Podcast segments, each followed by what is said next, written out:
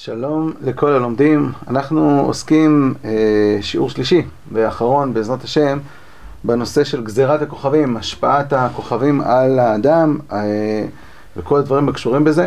ראינו את אה, דעתו של הרמב"ם והסברנו אותו גם בסוגיות, ראינו ששיטתו היא שהחוכמות הללו, שהכוכבים משפיעים על האדם וכדומה, הם לא חוכמות אמיתיות, הם דברי שקר וכזב שהמציאו אותם מסיבות פוליטיות אה, ותרבותיות וכולי, אבל אה, זה לא אומר שאותם אנשים שהם חוזים בכוכבים, הם לא צודקים מדי פעם.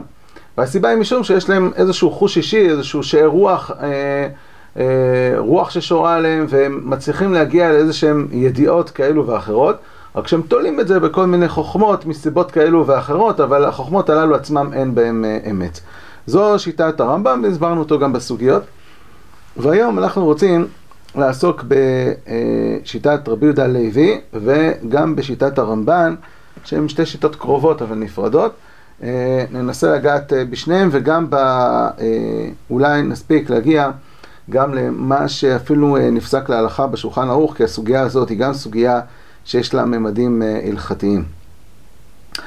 רבי יהודה הלוי בכוזרי, במאמר שלישי נ"א, אומר כך: אף משביעי הרוחות, בשומעם כי כל הדורות מאדם ועד בני ישראל נראו עליהם אותות עליונים בשעה שהקריבו קורבנות, בחושבן כי מקור האותות, כלומר מקור השראת השכינה, הניסים, המופתים, שהם שמעו שהיה לדורות קדומים, אדם הראשון, נוח, דורות קדומים, אברהם, יצחק, יעקב, עם ישראל, שבשומעם כי מקור האותות, או בחושבם יותר נכון, בחושבם כי מקור האותות בעיון ובחקירה, וכן הנביאים לא היו כי הם חכמים מחוכמים, אשר הגיעו לפלאים מהם בהגיונם. כלומר, הם חשבו שאיך הם הצליחו, איך משה רבנו הצליח לקרוא את הים? איך אה, אברהם אבינו ירדה לו אש מן השמיים בקורבנות שלו? תשובה, הוא היה חכם גדול, והוא ידע את הסדר של העולם העליון, הוא ידע איך אה, הדברים עובדים, ולכן הוא ידע להוריד אה, שכינה לעולם, הוא ידע איך לקרוא את הים, הוא ידע איך לעשות ניסים. כי הנביאים לא היו כי חכמים מחוכמים, אשר הגיעו לפלאים ההם בהגיונם, במחשבתם, בשכלם. קיוו אותם אנשים, כי יחשבו גם הם להקריב קורבנות בזמנים קבועים, במעמד ידוע, על ידי מערכות כוכבים, לפי מה שהגיעו אליו בסברתם. ויוסיפו מדעתם מעשה טקסים והכתרת קטורת לשם כך, ואף חיברו ספרים על עבודת הכוכבים וכדומה, ממין הספרים שאסור להזכיר בשם. מלבד אלה היו גם בעלי שמות, אשר בשומעם כי נביא פלוני דיבר כך וכך ונעשה לו מופת, כן? אה, הוא אמר איזשהו שם משמות הקודש וקרא לו איזשהו מעשה ניסי. ביקשו לחקות את דברי הנביא. אז אומר, אומר רבי יהודה הלוי, תראו שאצל רבי יהודה הלוי הכל מתחיל הפוך. קודם כל יש הנהגה רוחנית שקיימת בעולם, יש אה, פעולות רוחניות שקורות בעולם, יש מעשי ניסים, יש ידיעת העתידות של הנביאים, של החסידים, של הצדיקים. ואנשים פוגשים כזה דבר, רואים את אה, אליהו מחיה מתים, רואים איזושהי פעולה שהוא עושה, אומרים, אה, אם ככה, אז גילינו את הסוד. ואז גם הם מנסים לחקות את זה ולעשות כל מיני דברים, וסביב זה בונים איזשהו מערך, רואים שהוא הקטיר קטורת והצליח לו, אז גם אני אעשה קטורת בזמן כזה, במקום כזה וכולי, ואולי אני אצליח. אולם המחכה אינו דומה למחונן מטבעו. כי המצוות דומות למעשים הטבעיים. אין אתה מבין את התנועות הקשורות בהן, וחושב אתה כי אין בהן מועיל, עד שאתה רואה תוצאותן. ואז אתה משבח את המצווך עליהם, והמדריכך בהן, ואתה מכריז על אמונתך בו. רבי יהודה הלוי קובע עיקרון. הדרך של הדברים הללו עובדים, זה לא בגלל שהצלחת לגלות איך זה עובד. אין דבר כזה איך זה עובד. יש דבר כזה, וזה מי המצווה. יש בורא עולם, הוא מצווה אותך, הוא מצווה אדם מסוים, הוא מצווה אותו לעשות משהו מסוים, הוא מצווה אותו לעשות במקום מסוים, ואז כשזה נעשה בהתאם לציווי האלוקי, זה עובד. אבל אם יבוא עכשיו בן אדם אחר, שהוא בכלל זר, זאת אומרת, אני לא, לא ציווה אותו, והוא יעשה בדיוק את אותו דבר, באותו מקום, באותה צורה, זה לא יעבוד. למה זה לא יעבוד? כי אין את הכוח המצווה. היסוד אצל רבי יהודה הלוי זה הכוח המצווה. לכן אומר רבי יהודה הלוי, אם התפיסה של הרמב"ם, הרמב"ם פותח בכך שהייתה איזושהי המצאה של כוכבים, של השפעה של כוכבים, של מזלות, שהמציאו העמים מסיבות פוליטיות כאלו ואחרות, אצל רבי יהודה הלוי זה הפוך. אצל רבי יהודה הלוי הכל מתחיל מעולם רוחני מתפקד. יש, ראו שיש ניסים בעולם. מתוך שראו שיש ניסים, שיש מופתים, שיש אה, אה, עולם של שכינה, ורצו לפגוש את זה, רצו להשיג את זה, אז ניסו לחכות. וכשאתה מחכה, בעניינים הרוחניים זה לא עובד, כי העניינים הרוחניים לא עובדים לפי השכל, הם עובדים לפי הציווי. ופה נקודת אולי הקצה של הפער בין הרמב"ם ובין רבי יהודה הלוי. אצל הרמב"ם, מה שמובן בשכל, מה שמסודר מדעית, מותר, וזה הדבר הנכון. מה שלא מובן בשכל, אז הוא בחוץ, אז זה סתם, זה שטויות, זה עבודה זרה. אצל רבי יהודה הלוי זה הפוך לגמרי, כל העולם הרוחני אין לנו בו השגה, אנחנו לא יכולים מתוך השכל שלנו לדעת מה צריך לעשות ואיך צריך לעשות ומי צריך לעשות, הכל צריך לבוא מכוח הציווי האלוקי. אין לך בזה דעת, אין לך בזה הבנה, הכל בא מכוח הציווי. ככה רבי יהודה הלוי כבר במאמר הראשון, בסעיף ע"ט, אה, סעיף מפורסם שעוסק במשל הרוקח, מדגיש את היסוד הזה. כן הוא הדברים, כי הדברים המכינים לקבלת הרשמים האלוהיים אינם בתחום ידיעת האדם. ואי אפשר לו לאדם לשער כמותם ואיכותם, ולו ידע מהותם, לא היה יודע זמניהם, מקומותם והרכביהם, ודרך הכנתם. כי לכל זה יש צורך בידיעה האלוהית, המגיעה שלמה, ומבארת תכלית הביאור מאת האלוה עצמו.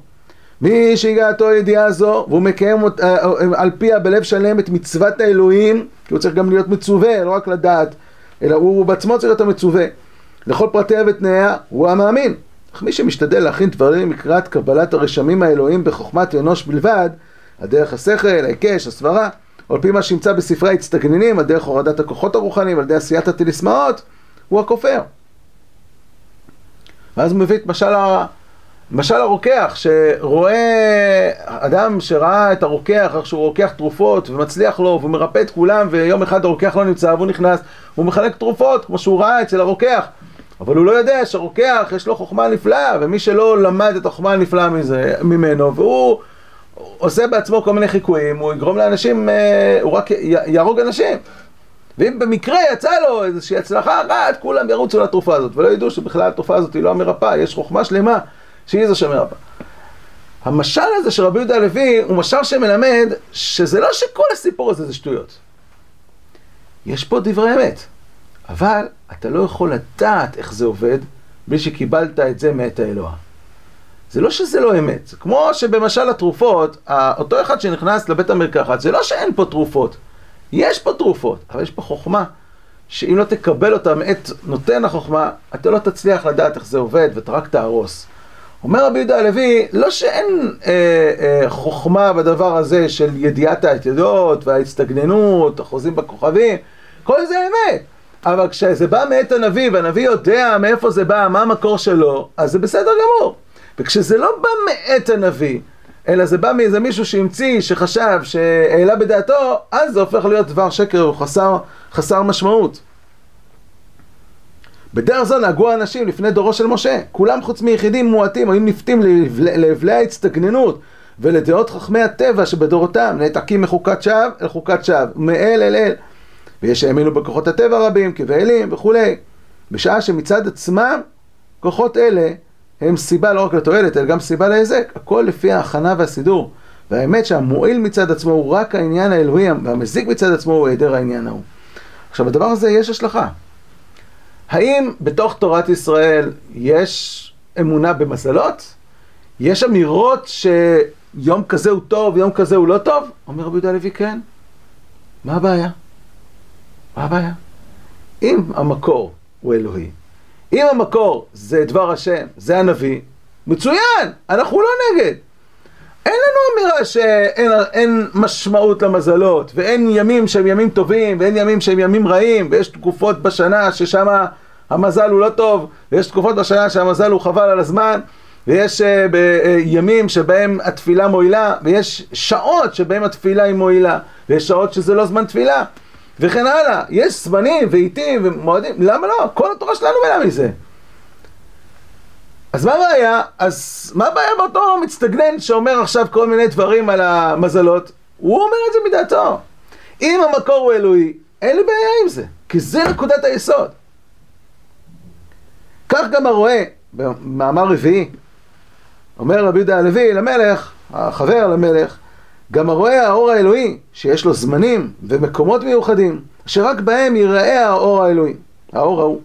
הזמנים ההם הם מיתות התפילה, בייחוד בימי התשובה, כראו בהיותו קרוב, יש זמנים שהקדוש ברוך הוא קרוב.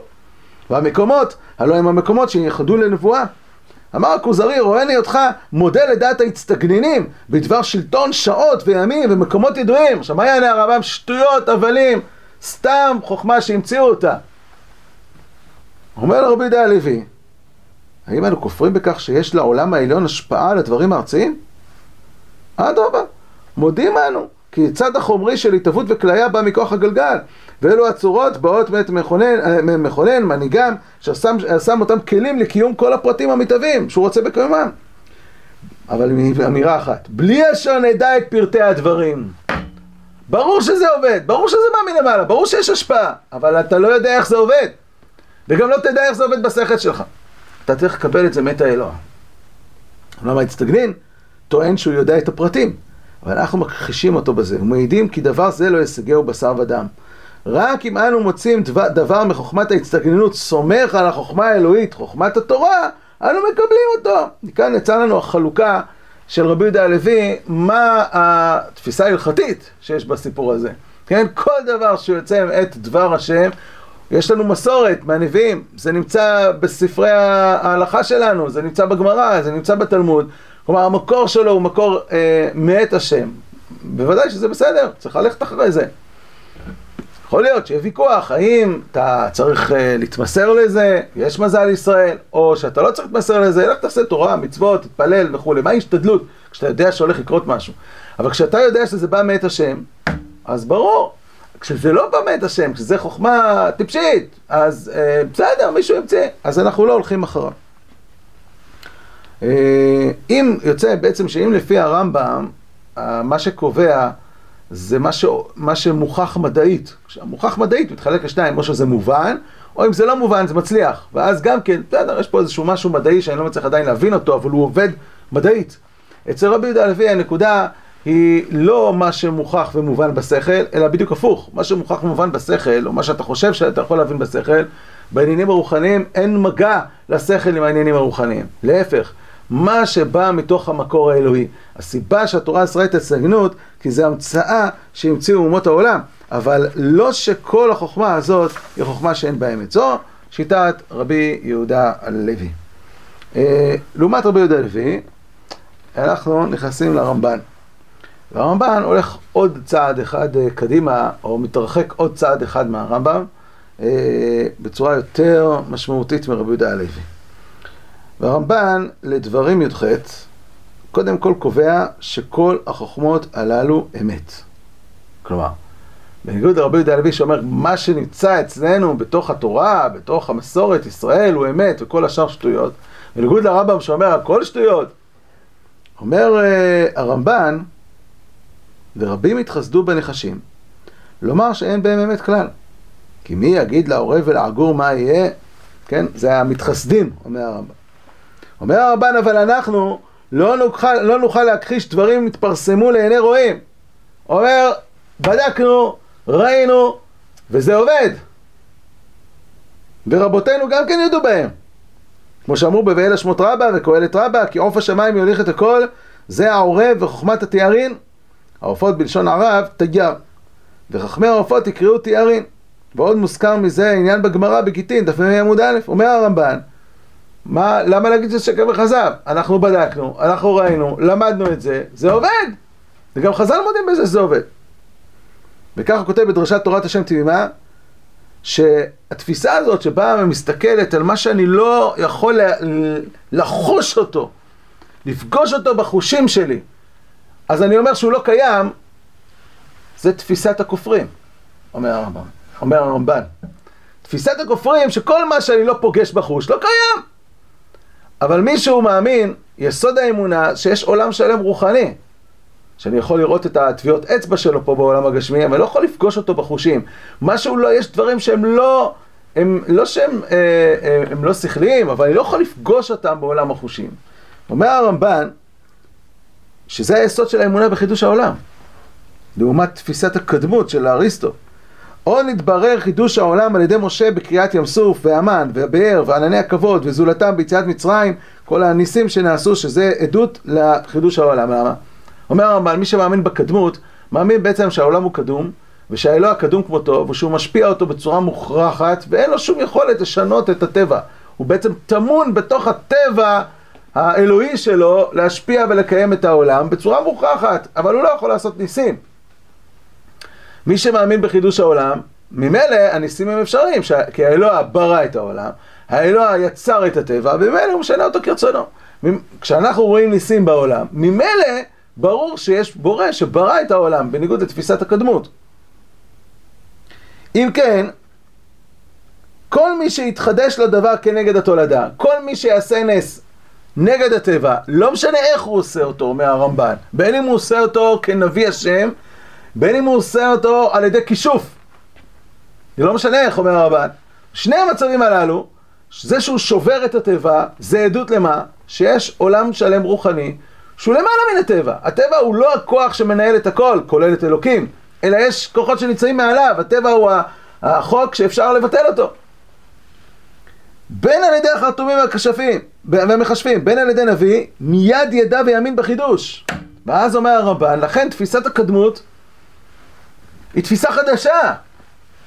מי שחי בעולם של אה, אה, תקופת התנ"ך, שהמציאות הייתה מציאות רוחנית, אנשים חיו ופעלו בפעולות רוחניות, בין אם זה עם ישראל, בין אם זה גויים, בין אם זה עובדי עבודה זרה, זה לא משנה.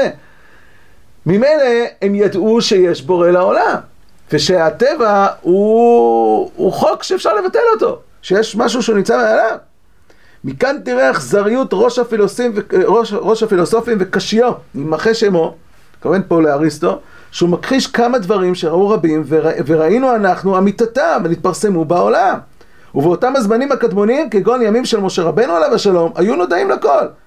כי החוכמות באותו הדור היו כולם רוחניות. היו חוכמות שבאו מאת הנבואה, נביאים, חכמי ישראל. היו חוכמות, ש...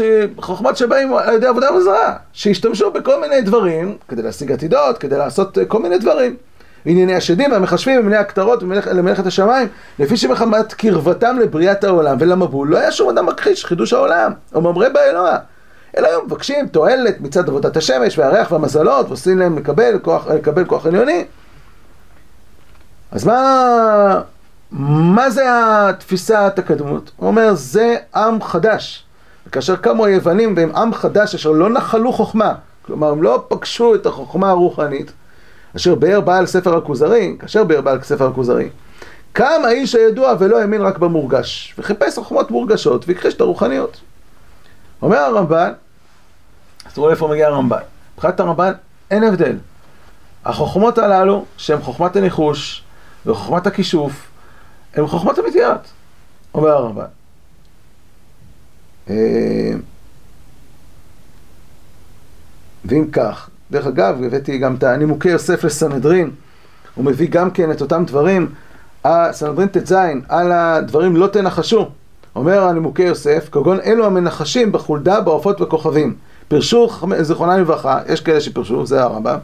דעה דחשיב אחא עופות וכוכבים, היינו דומא דהנך דחשיב לעיל, כגון נפלה פתאום מפיו ומקלו נפל מידו, שאין בהם שום דבר חוכמה אלא דברי שטות בעלמא. או שיטה אחת. אבל מי שמכיר בצפצוף העופות, אין זה נחש. ודבר חוכמה יש למכירים, ושרי. הוא אומר, זה דבר חוכמה. אדם ששומע את העופות, ויודע מתוך זה דברים שיהיו בעתיד. זה דבר חוכמה. וכן אתה אומר בכוכבים שלא אסרו אלא לקבוע עליהם סימן לעצמו, ולנחש בהם. אבל מה שאדם מכיר במערכת הכוכבים, ההלכה, כגון אלו עוברי שמיים וחוזים בכוכבים, אין זה בכלל נחש. שזו חוכמה גדולה וגזירה שגזר הקדוש ברוך הוא מששת ימי בראשית להנהיג עולמו בכך. עכשיו, אנחנו עכשיו הגענו לשאלת המותר והאסור. אומר אה, הנימוקי יוסף, מה שחז"ל דיברו, התורה כבר אומרת שלא תנחשו, זה כל מיני אנשים פרטיים שממציאים להם כל מיני דברים. אה, נפל המקל, סימן שלא לא הולך להיות יום טוב וכן הלאה. אבל דברים שבאים מכוח החוכמה הזאת של חוכמת הכוכבים והמזלות, אה, או אה, ידיעת העתידות על ידי שמיעת צפצופי עופות וכדומה, אומר זו חוכמה אמיתית, זה עובד, וממילא הוא אומר זה גם מותר. אז אם כך, הרמב"ן נכנס לשאלה, הרי הרמב"ם בעבודה זרה י"א, יכולת עבודה זרה י"א, בסוף, הוא אומר, תשמע, אם זה דברי ש... אם זה, אם זה דברי שקר, אני מבין למה התורה אסרה את זה. כי התורה רצתה שאנחנו נהיה עם חכם, שלא הולך על דמיונות שמנהלים אותו, ובסופו של דבר גם מנהלים את העולם הרוחני שלו והתרבותי שלו וכן הלאה. תהיה אדם חכם. כי אם זה דבר שעובד, אז למה שהתורה תאסור את זה? התורה אסרה לך ללכת ולהתרפא על ידי רופא? אם זה עובד בטבע, התורה לא תאסור את זה. אז למה התורה תאסור דברים שאפשר להשתמש בהם והם עובדים? ברור שבגלל שזה לא עובד. אז מכאן השאלה לרמב"ן.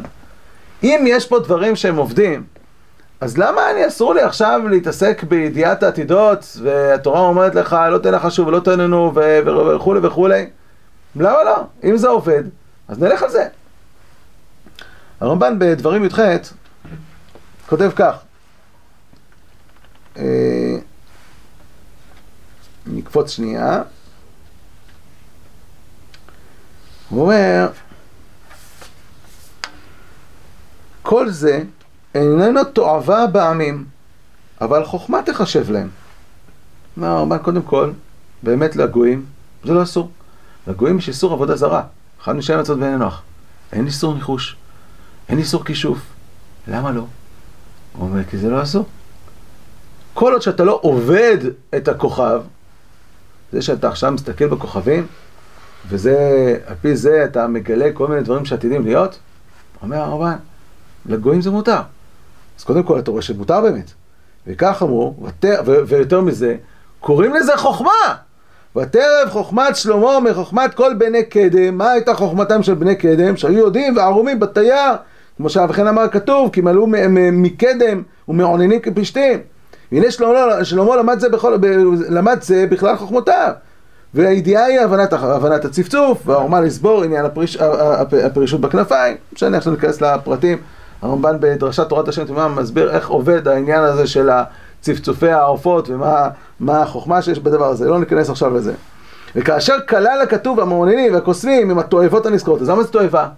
אבל קודם כל הגויים זה לא תועבה, אצל הגויים זה חוכמה, וזה מותר להם.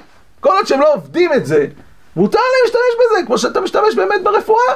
מה ששאל הרמב"ם, אומר הרמב"ם, הנה חינמי, זה מותר להם. אז למה לנו אסור? הוא אומר, זה מסיבה אחרת. אצלנו זה תועבה. למה? יאמר, כי אומר הקדוש ברוך הוא, ואתה לא כן, לך, לא כן נתן לך השם אלוהיך, ולפני כן כתוב, תמים תהיה עם השם אלוהיך. יאמר, הנה אסר לך השם המעשים האלה נזכרים בעבור שהם תועבות לפניו, בעבור שעשה לך מעלה גדולה לתתך עליון על כל גוי הארץ, שהקים בקרבך נביא וייתן דבריו בפיו, ואתה תשמע ממנו מה פעל אל, ולא תצטרך אתה בעתידות אל קוסם ונחש שיקבלו אותם מן הכוכבים ומן השפלים ושרי מעלה, תכף אני אסביר את מה שהוא כותב כאן, אבל הנבואה תודיע חפץ השם ולא יפול מכל דברי הארצה. והנה אתה חלקו וסגולתו, שומע עצתו מפיו, והם חלק המזלות, הולכים אחריהם. וזה הטעם לא כן נתן לך השם אלוהיך, שלא נתן לך כאשר נתן להם, כטעם אשר חלק השם אלוהיך אותם לכל העמים. מה אומר פה הרמב"ן? הוא ממשיך עוד משפט אחד, תמים תהיה עם השם אלוהיך, שנייחד לבבנו אליו לבדו, ונאמין שהוא לבדו עושה כל, והוא יודע אמיתת, אמיתת כל העתיד. אומר הרמב"ן, היסוד הוא כזה. אומות העולם, הקדוש ברוך הוא אפשר להם שכל עוד שהם לא עובדים כוחות אחרים, הם מאמינים בייחוד מצד אחד, אבל משתמשים בכל מיני אמצעי ביניים כדי להשיג כל מיני דברים לתועלתם, התורה לא אסרה להם את זה. אנחנו, יש לנו זוגיות עם בורא עולם. ובזוגיות אין אפשרות שיהיה לך עוד קשרים אחרים נוספים עם כל מיני גורמים אחרים. יש לכם, אתם מיוחדים להשם. עם ישראל, כיוון שהוא התייחד עם השם, אז ממילא הוא משועבד והוא מקבל את כל הכוח ואת כל ההשפעה דווקא ממנו, ורק ממנו, ומשליחיו, שזה נביאיו. ולכן אני אומר לך, אתה אל תפנה אל הכוכבים, לא בגלל שיש בזה בעיה או שזה שטויות, אלא בגלל שזה תועבה. כי ביחסים שלך עם בורא עולם, אתה נמצא במצב של תמימות, של שלמות. אתה רק איתו. וכשיש לך משהו, יש לך צורך, תפנה אליו. ופה אנחנו נכנסים גם לנקודה שאיך שהרמב"ן מסביר את המבנה שהעסק הזה עובד. אומר הרמב"ן, שם גם בתורת השם תמימה וגם בדברים י"ח, אומר הרמב"ן, העולם בנוי בצורה כזאת, אנחנו נמצאים פה בארץ, יש מזלות שהסדרים שלהם משפיעים בסופו של דבר על העולם הגשמי.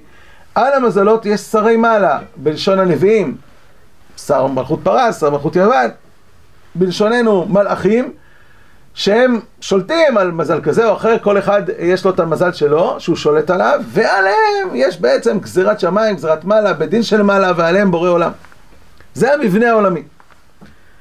אומר הרמב"ן, כשאתה מסתכל על הכוכבים, אתה יכול לראות בסופו של דבר מה הולך לקרות, ב- לפחות לט- לטווח הקרוב, כפי מה שהוא כרגע. האם זה יכול להשתנות? בוודאי. אם תהיה גזירת שמיים לשנות את המזלות, הכל ישתנה. אם בסופו של דבר יהיה מצב שהאדם למטה יתפלל או יקיים מצוות ועל פי זה עכשיו ייגזר עליו משהו אחר, ישתנה כל המערך. אז אומר הרמב"ן, יש לנו שתי סיבות למה התורה אסרה לך להשתמש בכוכבים. אומות העולם שהשתמשו. לפעמים יצליח להם כי הם רואים לטווח הקרוב, וזה עובד. לפעמים, בטווח הרחוק פספסו. למה? כי עד שהגיע הדבר כבר חלו הרבה הרבה שינויים, אז מה שראית לפני 20 שנה, שהולך לקרות אחרי 20 שנה בביתו של אה, רבי עקיבא, כשהיא נולדה, אז הוא ראה, מה שהוא ראה, הוא ראה נכון. אבל מאז כבר השתנו, כל המבנה העולמי השתנה. אז אה, מצד אחד, יש בדבר הזה אמת. מצד שני, הקדוש ברוך הוא בא ואומר לך שני דברים. אחד, הוא אומר לך, אני לא רוצה שאתה תפנה אליו. אם כבר יש נבואה בעולם, אתה תפנה לנבואה. למה? כי הנביא, הוא אומר לך מה רוצה השם ומה יודע השם, וזה לא ישתנה.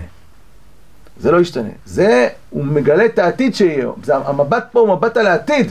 הוא לא מבט בהתאם להווה מה הולך לקרות. כפי המצב כרגע, אז בעוד עשר שנים יהיה ככה וככה. הנביא מסתכל מה הולך להיות עוד עשר שנים. אז אומר הרמב"ן, קודם כל, הם מכסבים לך. אה, אתה הרבה פעמים תגיע לידי טעות. ש- ואני נותן לך פה כלי שהוא כלי שבא ממקום אחר. אבל שתיים, זה לא סתם שהוא בא ממקום אחר.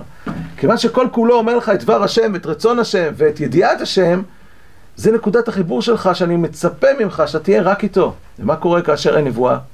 מה קורה כאשר זוג שנפרדים לתקופה מסוימת, או שהבעל הולך למקום רחוק ועתיד לחזור? מה, עכשיו האישה יכולה להסתובב איפה שהיא רוצה ולפתח קשרים אחרים? לא.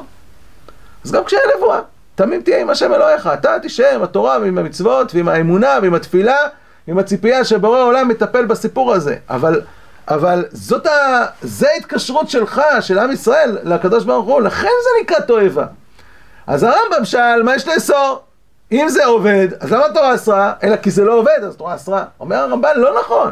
הראיה שלאומות העולם באמת לא אסרה. אם זה היה עבודה זרה, אז למה לא לאסור לאומות העולם? אלא אנחנו, שאנחנו מיוחדים לאלוה, הקדוש ברוך הוא נתן לנו, אה, ייחד אותנו בקשר שהוא רק אליו.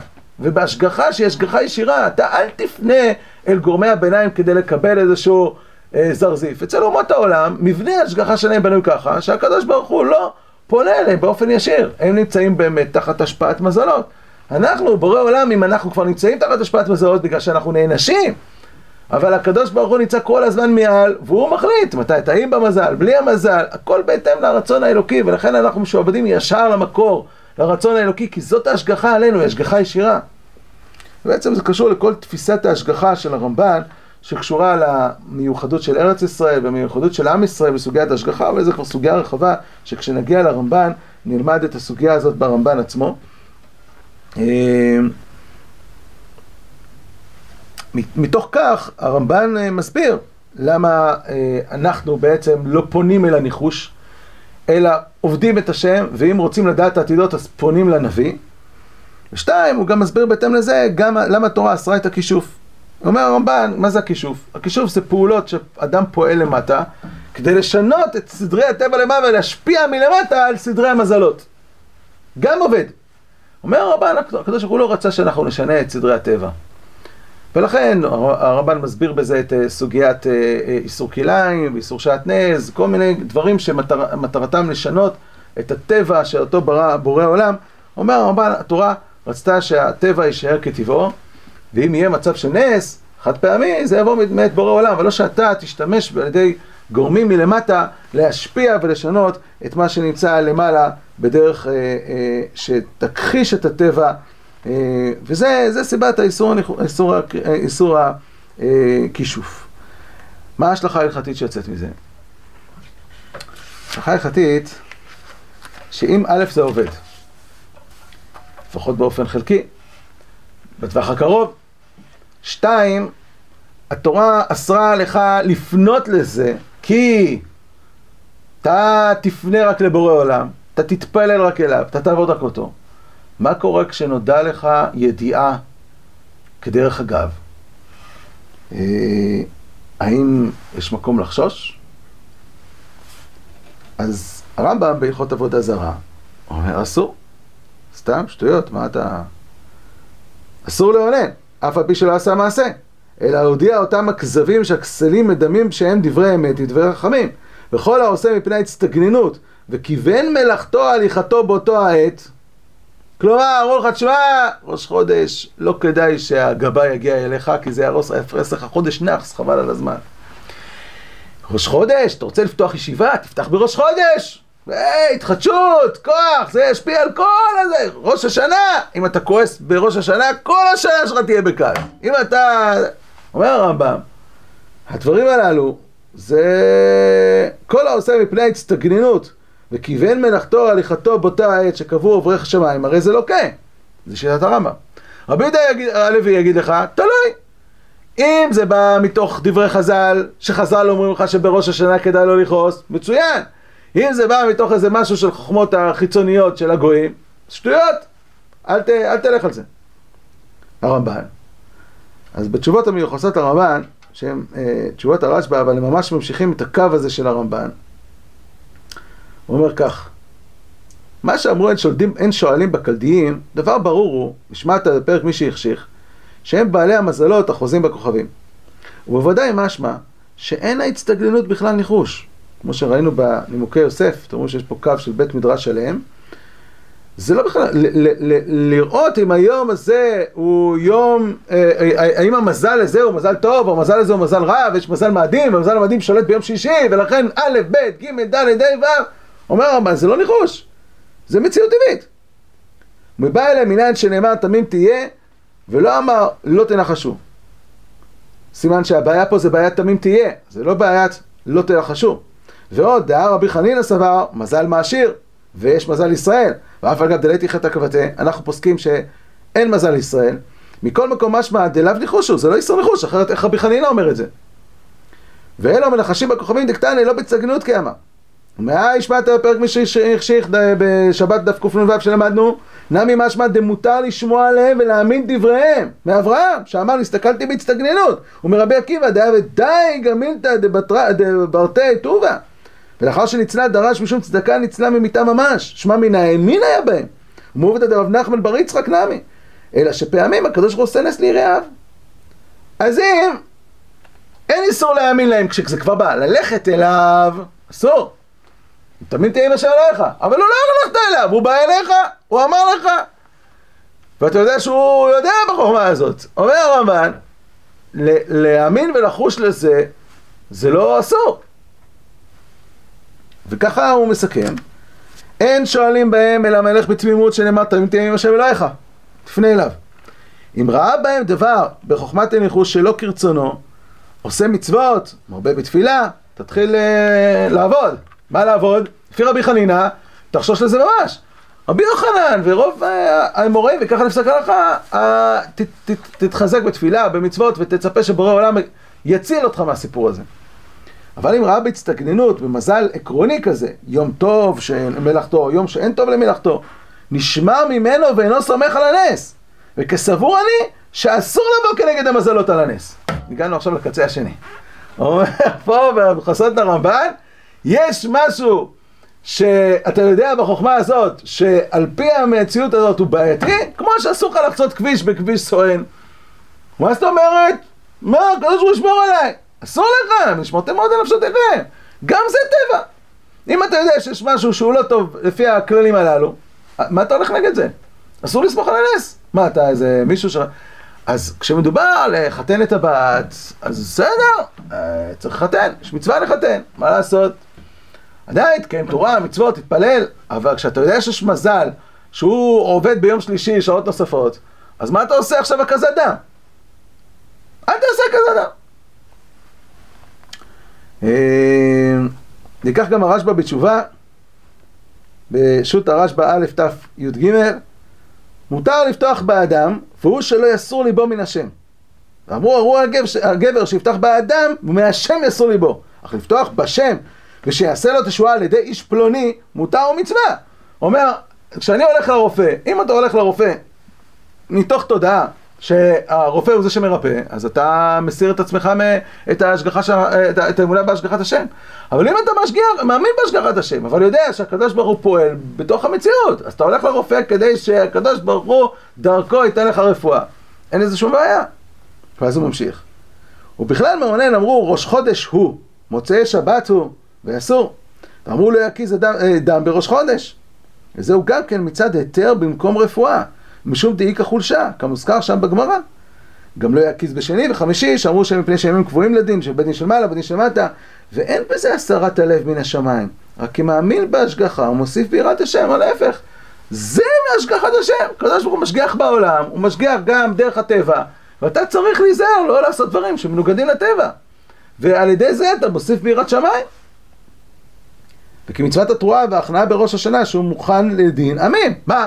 אם אני תוקע עכשיו בראש השנה, כי אני יודע שזה יום דין, ואני בא עכשיו לעורר רחמים, אז מה זה, זה ניחוש? לא, זה הדרך שלנו להתמודד. להפך, זה רק מחזק אותנו בעבודת השם. אומר אותו דבר כל שאר הדברים. כך, כך אומר הרשב"א. טוב, יש לנו פה שלוש שיטות. שיטה אחת היא שיטה שאומרת אין בדברים האלה כלום. יש אנשים שמצליחים, אבל זה חוש אישי כזה וכולי. יש כיוון שני, ואז לפי זה הכל בהתאם לשכל. מה שעובד בשכל, כלומר, או שהוא מדעי ומובן, או שהוא הצליח, זה הכלל, על פי זה אנחנו רצים. יש שיטה שנייה, שהיא שיטת רבי יהודה הלוי. כל דבר שכתוב בחז"ל, אמת. כל דבר שהוא לא כתוב בחז"ל, זרוק החוצה. שיטה שלישית היא שיטת הרמב"ן והרשב"א והנימוקי יוסף, שהחוכמות הללו, לפחות, יכול להיות שיש כאלה שממציאים המצאות, אבל החוכמות הללו ביסודם הן חוכמות אמת. אסור לך לפנות אליהם, כי תמיד תהיה עם השם אלוהיך. אבל אם אתה עכשיו גילית איזשהו משהו, אז אתה צריך לחוש לזה, צריך לחוש לזה. בוודאי שהעיקר הוא להקפיד בהשתדלות רוחנית של קיום תורה ומצוות וכולי, אבל אם אתה יודע שיש משהו שהוא עובד בעולם, זה, זה המזל, אז תחוש לזה ואל תעשה דברים שהם, שהם מסוכנים. השולחן האור בסימן קע"ט ביור ידיעה כותב כך: נהגו שאין מתחילים בב' ובד' ואין נושאים נשים אלא במילוי הלבנה. והרמה מוסיף, לכן נהגו גם כן להתחיל וללמוד בראש חודש. וואו, זה שמתחילים באלף אלול, ובאלף ניסן, ובאלף חשוון, כן? זה לא כדי שבין הזמנים ארוך ב... ב... ב... בישיבות, אלא, תשמע, צריך להתחיל בראש חודש, כך כתוב בקע"ט, כי ראש חודש זה סימן להתחדשות ו... וכולי. סימן טוב, ואף על פי שאין ניחוש. מה, אנחנו מנחשים? לא מנחשים. אז מה זה? יש סימן, זה לא ניחוש, זה סימן, סימן טוב. במה שהאדם יודע שהוא כנגד המזל לא יעשה ולא יסמוך על הנס, אלא שאין לחקור אחר זה, משום תמים תהיה, אל תלך לחפש, אתה תתפלל לבורא עולם, אבל אם אתה יודע שיש משהו, אז, אז תחשוש לו. כלומר, בגדול אנחנו מוצאים שלמעשה מה שהגיע לשולחן ערוך זאת הפסיקה של הרמב"ן, הרשב"א והנימוקי יוסף, כל הקו הזה הוא זה שהגיע לשולחן ערוך, רק נעיר שהרשב"א בתשובה מכניס גם את רבי יהודה הלוי. וככה הוא כותב, הנה כתבתי ממה שבא בדבריכם ז"ל בכללי העניינים אלה. ומה שהתירו מכללם רבותינו הקדושים אחד אחוז מן החמישים, וליבי עוד מגמגם כאשר כתבתי, ואשר באתי לתקן ולתרגם, ולא כתבתי אחד מאלה לעשות מעשה רק באותם שהוזכרו בגמרא, שאין זאת משנה חסידים, רק כדורש מן הספק להלכה. אז מה אומר, אומר הרשב"א? אומר הרשב"א, תשמע, אנחנו לא רצים לזה, אנחנו לא מחפשים לזה. כשאנחנו מוצאים משהו, אז אנחנו חוששים לו. מאיפה? ממה שאמרו רבותינו. אז גם התנאי של רבי יהודה הלוי על גבי התנאים של הרמב"ן, גם, גם אותו מכניס הרשב"א. כן, להתחיל עכשיו מכל איזה אחד, זב חותם שזורק איזה משהו, שעכשיו אנחנו נחשוש לו, מה פתאום? ראינו משהו בתוך ספרות חז"ל, וזה נובע מתוך החוכמה הזאת, אנחנו חוששים לו, ובעצם כל מה שכתוב ברשימה הזאת של הרמה שהביא, ויש אחרי זה גם כן הרבה, יש מצוות רבי החסיד, יש באחרונים, כל מיני דברים שיש, זה כל זה מתוך הספרות הפנימית של עם ישראל, ולא דווקא מבחוץ. יצא לנו ב, למעשה שלושת השיטות הללו הם סוג של סיכום, שגם שלושה כיוונים שהם, נקרא לזה, יש להם הרבה הרבה ביטויים בעולם האמונה. כל אחד בונה על איזשהו עמוד, מתוך שלושת העמודים שלנו, יש לנו עמוד אחד שהוא עמוד הדת וההבנה, יש לנו עמוד שני שהוא עמוד של הציות והדיוק במעשה, ויש לנו עמוד שלישי שהוא עמוד הרגש והקשר עם בורא עולם. שלושת העמודים הללו אה, באים לידי ביטוי בהרבה תחומים בענייני אמונה, אה, בסוגיית תכלית עבודת האדם, בסוגיית המצוות, בסוגיית טעמי המצוות, בסוגיית, כמעט כל סוגיה אפשר לפצל אותה לשלושת הזוויות ראייה הללו, וגם פה אנחנו רואים בסוגיית המזלות אה, שלוש זוויות, יש לנו את הזווית שהכל בנוי על עולם הדת וההבנה השכלית, יש לנו את הזווית שהכל בנוי על הציווי האלוקי והכל בהתאם לסדר האלוקי ולקיום המצוות המעשיות, רק בהתאם לאיך שהאלוה ציווה, על פי זה זה עובד. ויש לנו כיוון אה, שלישי, שהכל בנוי על הקשר. תמיד תהיה עם השם אלוהיך, הקשר, ההשגחה, וסדרי ההשגחה האלוקיים. יש סדרי השגחה של אנשים שלא קשורים בצורה מוחלטת לבורא עולם, אלא יש להם מרחב גדול יותר, ויש את עם ישראל שהקשר שלו הוא קשר מיוחד, קשר יחיד, ויש לדבר הזה השלכות מהזווית ראייה הזאת. אנחנו רוצים כאן שיהיה המשך לימוד פורה. אנחנו למעשה אה, סיימנו את, אה, אה, את השיעורים במהלך השנה הזאת של הכוזרי רמב"ם. אין ספק שיש עוד הרבה הרבה סוגיות, חלקם נראה אותם דרך ראשונים אחרים שנגיע אליהם, אה, אבל למעשה סיימנו את הלימוד השנתי הזה בלימוד הרמב"ם, הרמב"ם והכוזרי. כאשר את הרמב"ם ראינו את הסוגיות הרלוונטיות מתוך כל מה שהוא מתעסק בהם, בהקדמות ובאגרות אה, וביד החזקה.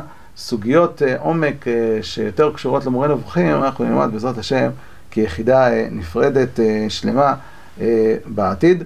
בעזרת השם אנחנו נכנסים בשנה הבאה לשנה של לימוד בספר ספרי המהר"ל, והשיעורים בשנה הבאה יעסקו במהר"ל בעזרת השם. שיהיה הצלחה בהמשך הלימוד.